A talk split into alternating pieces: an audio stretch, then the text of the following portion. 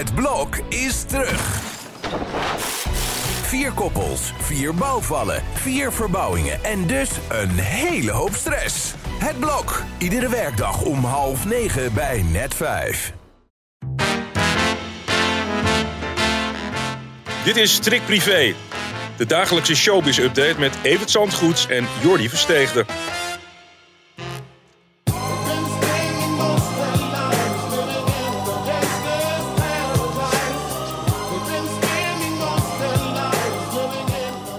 Ja, ik kwam vanochtend eh, de woonkamer binnenlopen en toen vroeg ik aan mijn vriend: waarom draai je nou dit nummer? Ik bedoel, normaal gesproken draaien we altijd Mozart in de ochtend natuurlijk, maar deze man is dood. Coolio, Evert. Dan draaien jullie daar een nummer van. Ja, nee, ja, hij wilde het even laten horen. Dit is wel een klassieker natuurlijk. Ik bedoel, als, je, als je gaat stappen, dan hoor je hem wel eens voorbij komen. Maar ja, toch wel eh, op een trieste manier aan zijn einde gekomen, hè, waarschijnlijk. De badkamer van een vriend, ja. En toen de hulptroepen kwamen, toen, eh, toen was het al te laat. En eh, het is waarschijnlijk een hartaanval. De doodsoorzaak is niet bekendgemaakt door TMZ, dat het nieuws als eerste bracht. Maar dat schijnt de, de, de doodsoorzaak te zijn van iemand die ja, uit die rappers zien, die ook weer veel te jong overlijdt. Ja, ja, op YouTube is dat nummer wat we net draaiden 1 miljard keer bekeken. Maar 59 jaar is hij eh, geworden, heel triest. We gaan naar een andere rapper, rapper Lil Kleine, want hij heeft eigenlijk zijn eerste interview sinds die hele mishandelingszaak eh, gegeven, hè? Ja, aan collega Edwin Bredius. Dat was redelijk verrassend. Dat gebeurde afgelopen maandag op de première van de theatertour van eh, Tino Martin. Ja. En daar was, eh daar was Lil Kleine. En die had een kleine aanvaring met Tino Martin. Want die had eh, in niet mis te verstaande woorden nogal afstand genomen van de vriend van wie die, met wie die ooit een duet gezongen had. Maar de vriendschap heeft er niet onder te lijden gehad. Dat benadrukt Little Kleine. Die inderdaad voor het eerst weer met de pers sprak. Hij vertelde wel dat hij pas een echte verhaal wil doen wanneer de rechtszaak achter de rug is. Mhm. Maar voor het eerst heeft hij wel wat dingetjes gezegd. En dat lees je vandaag in de krant en ook volgende week in het Weekblad. We gaan het over André Hazes hebben, want eh, er komt net een persbericht eh, hier binnen over zijn documentaire. Eindelijk is bekend geworden wanneer die uitgezonden gaat worden. Hè? Het is toch ongelooflijk hoe lang ze daarmee gewacht hebben. En vooral als je het hebt over André Hazes, waar in dat leven zoveel gebeurt. Dat, daar kun je wel een docusoap over maken. Maar die zou je eigenlijk live moeten uitzenden. Of in ieder geval semi-live. En niet maanden op de kast laten, in de kast laten liggen. Want dan is echt alles, alles weer anders. En dat zie ik denk ik ook een beetje aan het aantal afleveringen wat er nu komt. Dat is vijf. Dat is een heel raar aantal. Het zijn er altijd zes of acht Ja. of tien. Maar ik denk ook dat er materiaal is voor tien. Maar dat er zoveel achterhaald is inmiddels. Dat ze denken van ja, dit eruit moet en dat eruit moet. En Sarah van Zoelen moet eruit. Want die dreigt met een advocaat. Dan houden we er maar vijf over. Dat mag de pret allemaal niet drukken. Ik denk dat er een enorme belangstelling voor is. Om nou eindelijk eens te zien wat we al een beetje hebben gezien aan onze foto's destijds. Hoe zich dat allemaal ontwikkeld heeft. Na de breuk met eh, de twee vrouwen die daarna Monique alweer in zijn leven waren. Maar eh, ja, ik vind vijf wel een, een beetje magere score voor een eh, project wat zo omvangrijk is en waar zoveel opnamen en zoveel draaidagen in zijn gaan zitten.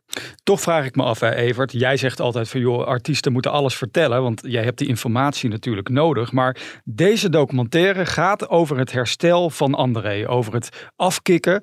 Ik vraag me af, is het dan verstandig om camera's mee te laten lopen? Ja, dan krijg je altijd de verklaring dat ze er andere mensen mee willen helpen en zo. En Ja. dat het therapeutisch kan zijn. Kijk, daar wordt gewoon grof geld mee verdiend. Dat, laat dat duidelijk zijn. Het zit niet voor niks. Niet op RTL 4, maar op Videoland, waar je voor moet betalen om dat te kunnen zien.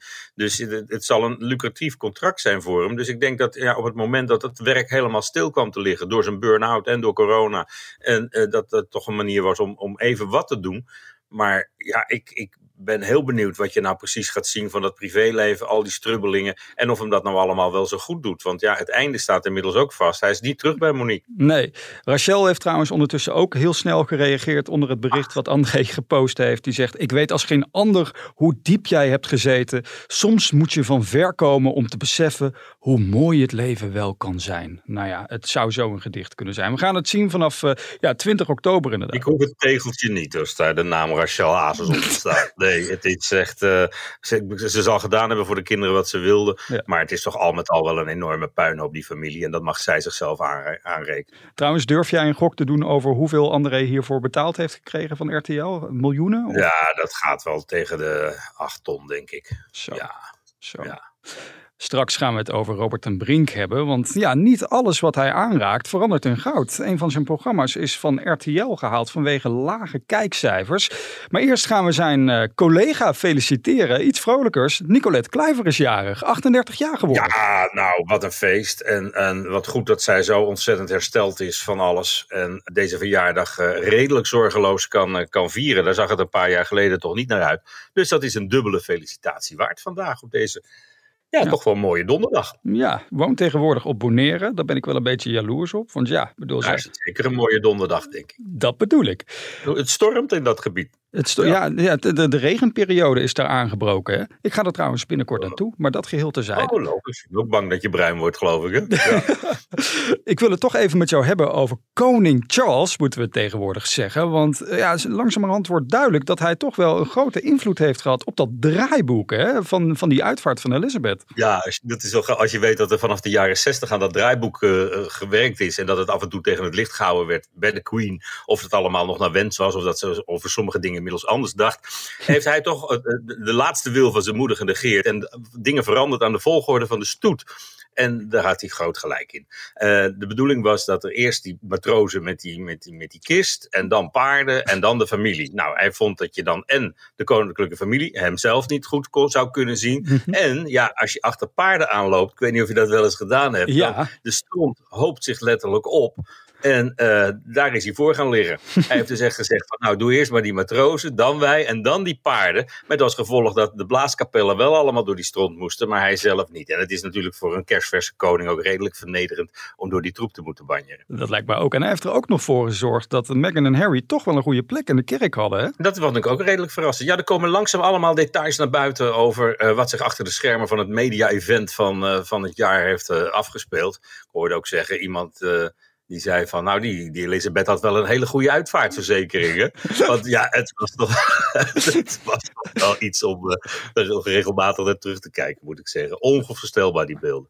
Kijk, Robert ten Brink tot slot. Want ja, we weten All You Need Is Love, dat is natuurlijk echt een groot succes. Maar dus niet alles wat hij aanraakt verandert in goud. Nee, maar ik denk dat hij zich niet al te veel zorgen maakt. Deze week begint ook weer uh, Weekend Millionaire, uh, Who Wants to Be a Millionaire. Dat hij al jaren doet. En dat is een beetje het probleem met Robert ten Brink. Die programma's zijn zo succes dat ze jaren na jaren doorgaan.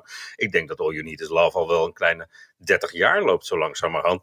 En dan wil je af en toe eens wat anders. Nou, het ene wordt een succes, het andere niet. Uh, hij is nu voor het scherm gehaald. Dat is een, uh, een louterende ervaring voor iemand die verder alleen maar het ene succes op het andere stapelt. En dat is een keer met je hoofd schudden. En nou ja, jammer, dan gaan we wat anders doen. Ja, ja wat anders doen, dat is dus voorlopig gewoon weer Weekend Miljonairs. Wat ook al 25 jaar loopt. Wat ik echt een topprogramma vind. Ik, ik, keek dat vroeger al met natte haartjes op de bank. En het, ja, weet je, het is, het is een simpel format, maar het, daarom juist denk ik een, een groot succes. Even voor de duidelijkheid, we hadden het nu over opvoeden doe je zo. Hè. Dat programma is dus uh, van de buis gehaald. Ik vond dat persoonlijk ook meer bij de publieke omroep passen.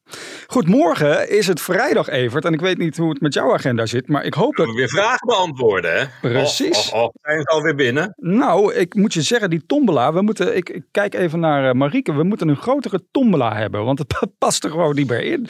Dus uh, mocht je vragen hebben aan, uh, aan Evert, nou die heb je, stuur ze in via het Instagram kanaal van de Privé en dan beloof ik je, dan komen ze allemaal een keer voorbij in de komende weken. Morgen dus. En zitten we nog op Spotify? Op Spotify, ja, uh, er komen ook positieve recensies binnen, lees ik. Geen negatieve, toch? Nee, nee, die laten we niet toe.